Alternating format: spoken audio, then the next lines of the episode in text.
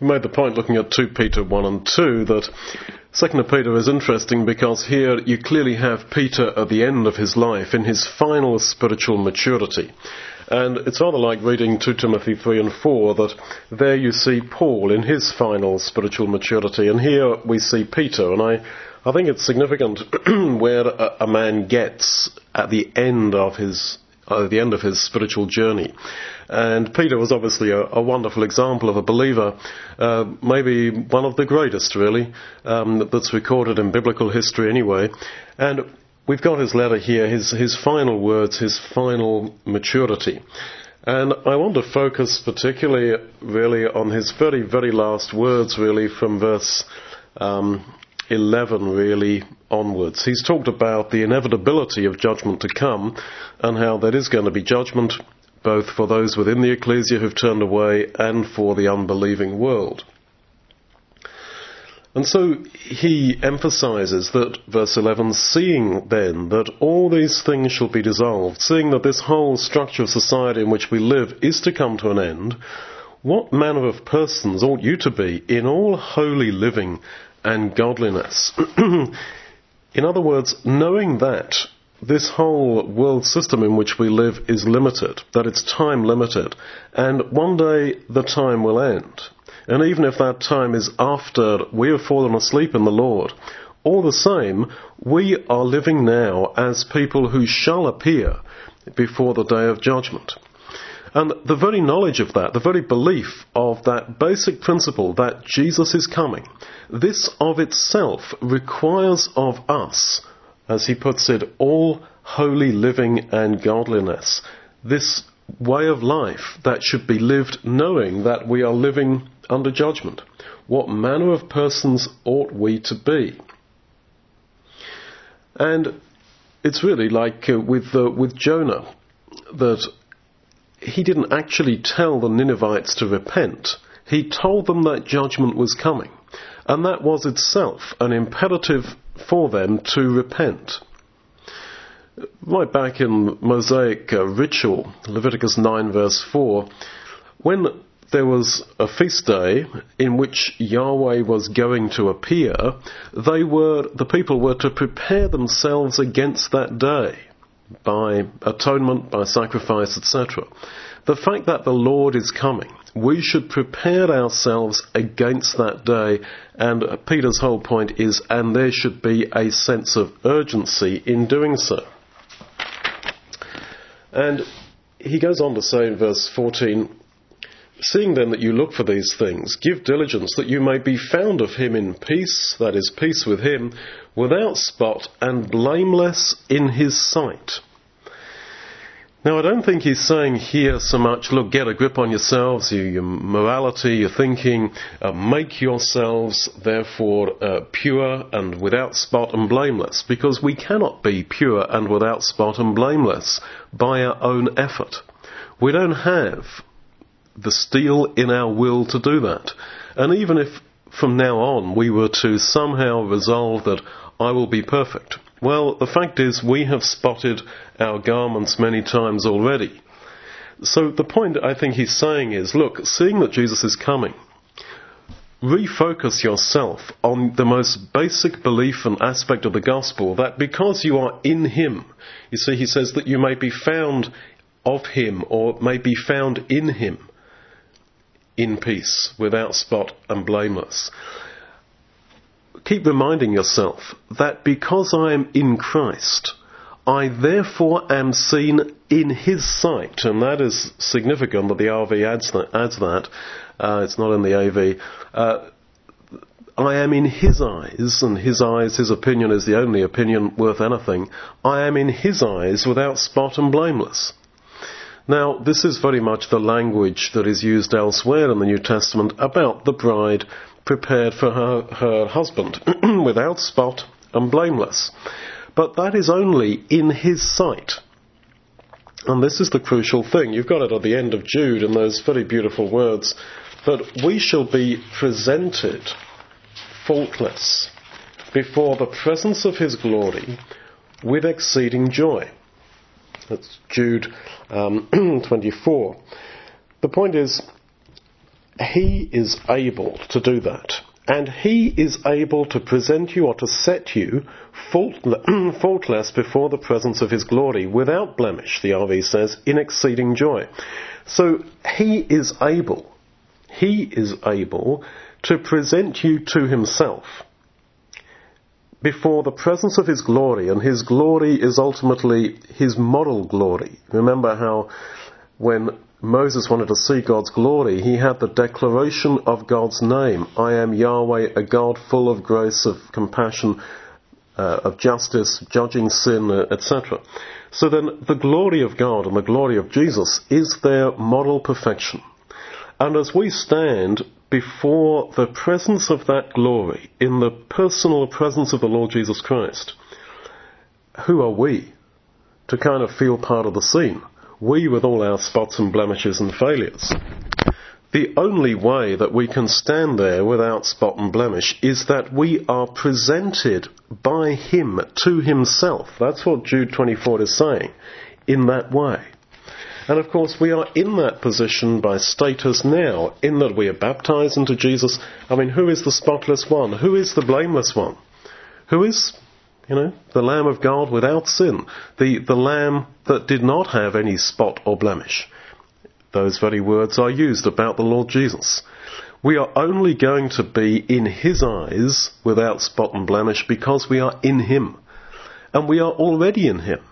So when uh, Peter says here in, in 2 Peter 3.14, then be diligent, that you may indeed be found in him in peace, without spot and blameless in his eyes, in his sight, then he's saying, look, keep on deepening your faith in the fact that you really are in Christ, and that he looks at you as if you are him, and God looks at us as if we are him.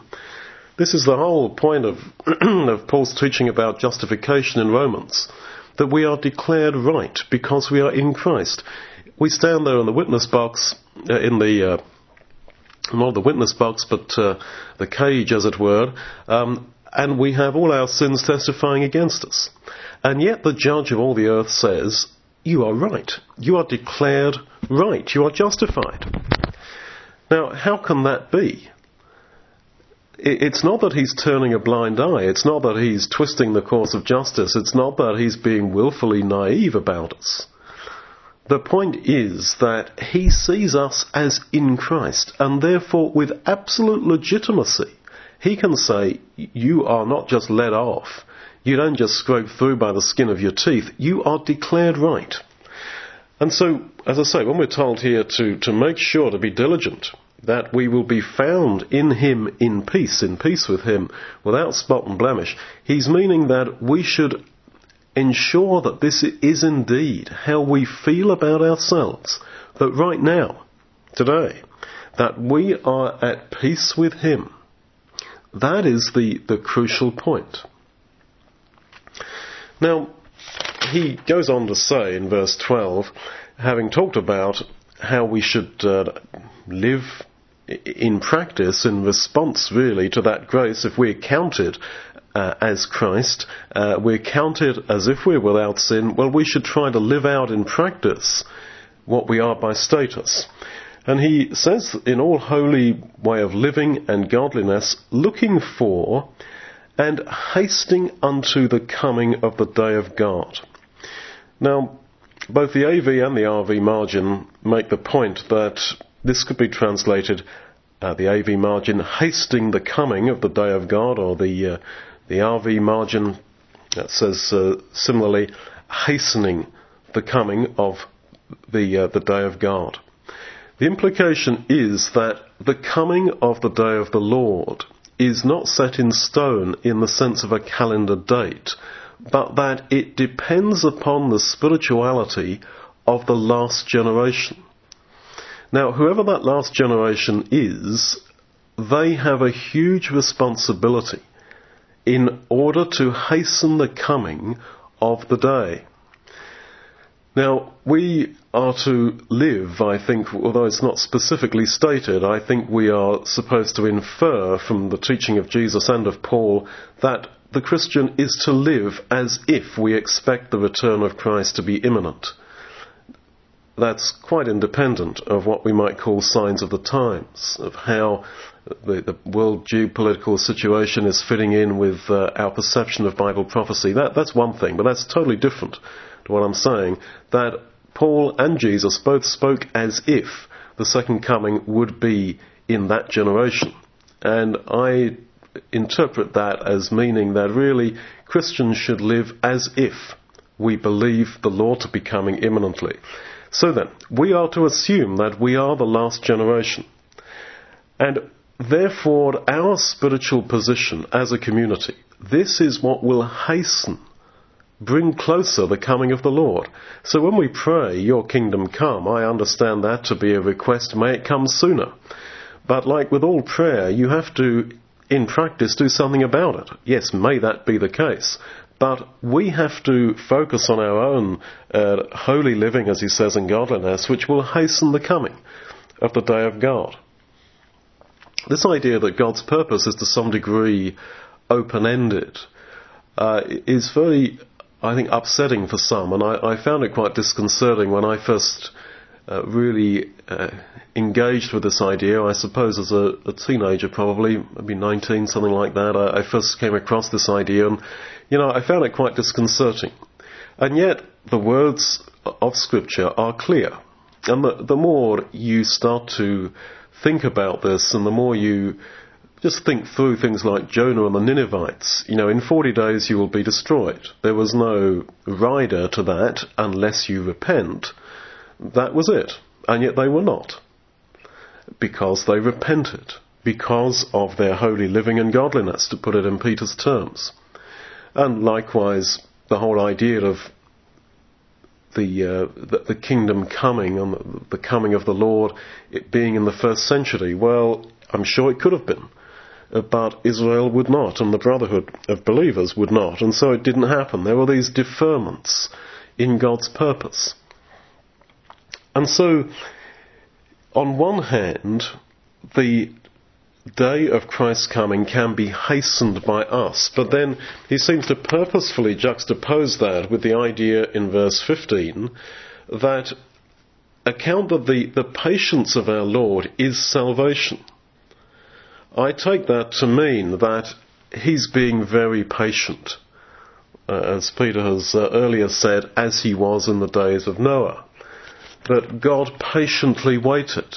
I mean, let's face it, Jesus wants to come back. He loves us. He's not killing time up there looking at his watch or out the window kind of thing. He loves us passionately and is involved with us and is so saddened by the ever increasing degree of sin and rebellion against him and hatred towards God which there is on this earth. Just as God was grieved by the position of the Gentile world, really the unbelieving world at the time of Noah, uh, and at other times the iniquity of the Amorites filled up in God's sight until he cast them out of Canaan, etc. And, and that is what he is feeling about this world. So why does he delay?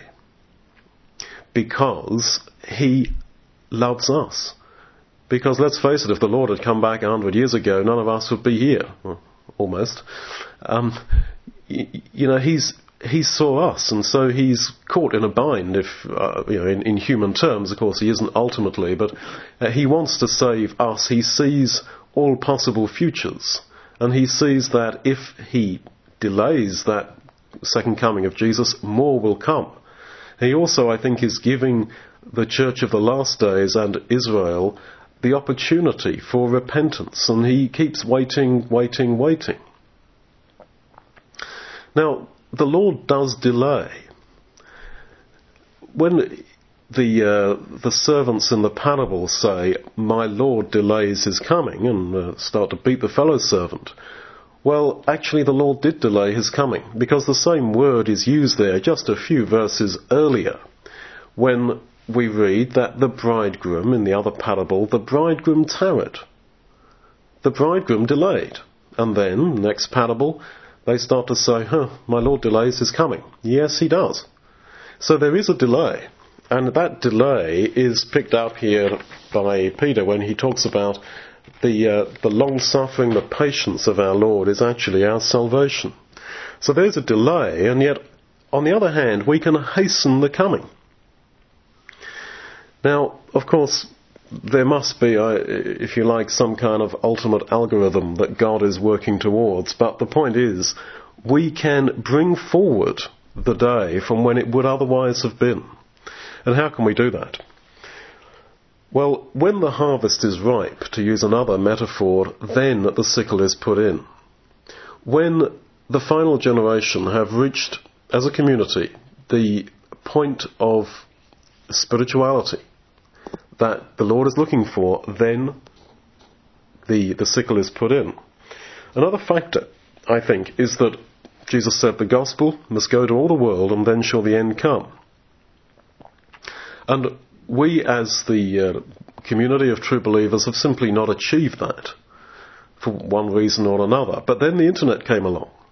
And I, I, really feel that that has enabled us to take the gospel into all the world, and we are doing so.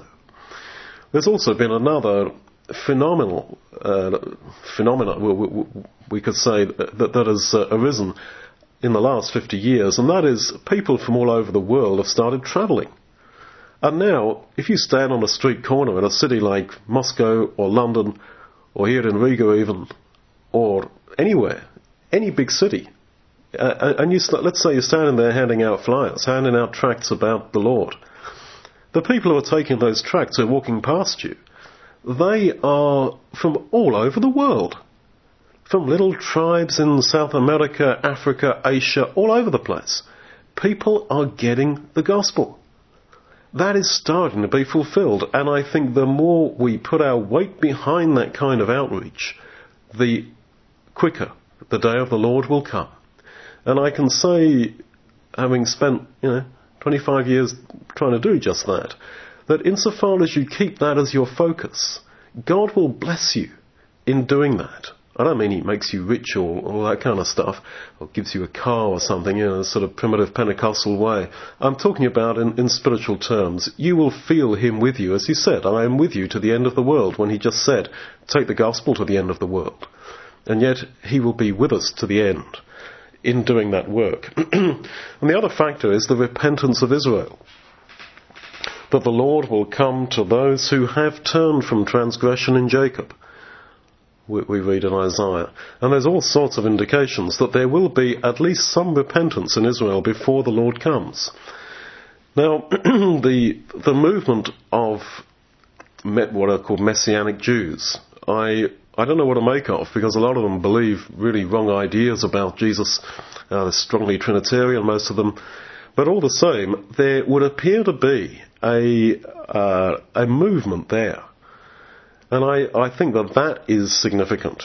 When there is fruit on the fig tree, that is the final sign that this is the last generation. And that fruit on the fig tree, I suggest, in, in line with biblical prophecy and biblical use of the metaphor, that fruit is spiritual fruit within Israel, and particularly the fruit of accepting the Lord Jesus as God's Son and their Messiah. Now, again, it seems that that is starting. So I don't think that uh, it's unreasonable to think that we actually are the last generation, but whether we are or not is, is in a sense irrelevant because we are to live as if we are. And insofar as those things happen, the spiritual fruit amongst the body of believers and the uh, repentance of Israel, the spreading of the gospel to all the world, then we are hastening the coming of the Lord. And yet, on the other hand, I see, maybe it's just my limited view from my little corner of the body of believers, but I see, in a sense, a lack of spirituality, a, a focus on the external, a terrible argument uh, between believers, disillusion, materialism particularly, and I don't see a lot of what I would call true spirituality, what he calls here holy living and godliness. I'm afraid I don't see that. I'm sorry to say that. I'm not the judge of all the earth, of course, but that's my sense, and I you know, direct that comment to, to myself. So then, we have here a sober appeal, really, for, for spirituality. And as I say, in a sense, there is a delay. And we have to realize that, that we are living in a period of delay. That you and I are really living in a generation that has been saved by absolute grace because really the Lord should have come before now. But He hasn't, really for our sakes. And we should, we should bear that in mind. And so he, he warns them, really, in his very last words, I think, to, to not slip away. And time and again, he's writing really in a model context. He's appealing for people uh, to live in a model way. And he says there in, uh, well, verse 17, he appeals to us not to be led away with the error of the wicked and to fall from your own steadfastness. It's if he understood that this kind of thing, this falling away in moral terms, was likely to happen. And of course, his context is saying that if that happens, then you won't be hastening the coming of the day of the Lord. God is going to have to delay it because he's just patient and hopeful for your repentance. And in that context, he, he warns, verse 16, about those that are ignorant and unsteadfast, they wrest the scriptures. Now, I don't think that that particularly refers to false theology. He's talking about the unsteadfast, the RV. The implication is the immoral because he says, don't fall from your own steadfastness, verse 17. It's the unsteadfast, those who want to go the, the easy way of uh, an uncommitted life to Jesus, an unspiritual life they wrest the scriptures to their own destruction. And he urges us as the last generation, and of course, Peter is writing as if his generation is the last, and therefore, as I say, we should live as if we are the last generation. That's why he does that. And we are also, in that sense, to perceive ourselves as the last generation. I think what he's saying is that there will be a tendency not to walk away from Jesus in so many words, not to adopt atheism, not to throw the Bible in the basket but instead to wrest it, to basically justify whatever lifestyle we want. And believe me, that is going on all the time, the so-called gay Christian movement.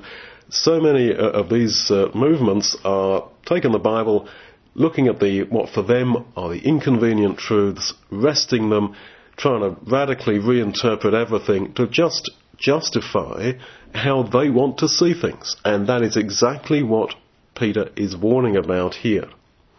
And so he concludes really by focusing us upon, upon Jesus. All the time he's doing this. It's a very Christ-centered message. And he, he warns them about being carried away with the error of the wicked. But interestingly, that same word is trans- for carried away is in Galatians 2 verse 13, where Peter is described as having been carried away with the argument that you shouldn't break bread with uncircumcised Gentiles. And Paul says that Peter was carried away by that hypocrisy. And so when Peter says here, beware lest you also, lest you also are carried away with the error of the wicked, what's the import of the word also. I think, as always, and as we brought out in our earlier studies on the letters of Peter, he's alluding to his own failure. He himself was led away, carried away, same word, Galatians 2.13, with church politics, with hypocrisy, with not breaking bread with this one or that one because other brethren had come and said you mustn't break bread with them.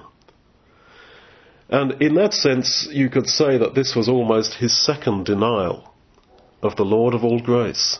And he realizes that. And I, I think when he says, Beware lest you also uh, are carried away with the error of the lawless. That word wicked, it's really the word lawless. Uh, he, he's sort of alluding to that. He's saying, you know, those people who were so into keeping the law, who came down and said, unless you keep the law, uh, you know, you can't be broken bread with, and Peter got carried away with that. He's actually, I think, making a bit of a, a bit of a snook at that. He's saying, well, actually, they were the lawless. Those legalists were actually the lawless ones. And so it's odd that that should be almost his final shot. That he's saying, don't be carried away from grace. Don't get caught up in church politics like I did for a bit focus on personal spirituality and on hastening the coming of the day of God.